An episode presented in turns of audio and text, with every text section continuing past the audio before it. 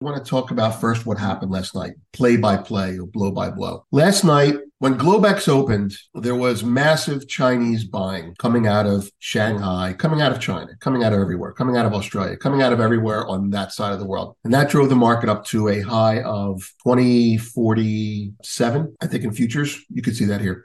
Uh, I'm talking about gold here, right? We're going to talk about the implications for silver. And the market stopped, paused for a little bit, and then started to sell off. And now, from being up over 3% last night, gold, uh, the market is now down two and a quarter percent. So, and silver is now down 4% after being up only 2%. The first thing I want to say to you is this. There's so many things I can say, uh, and I'm, I'm trying to be coherent. First thing is this silver is going to be used to hammer gold now silver will be sold to get gold lower. That's the first thing.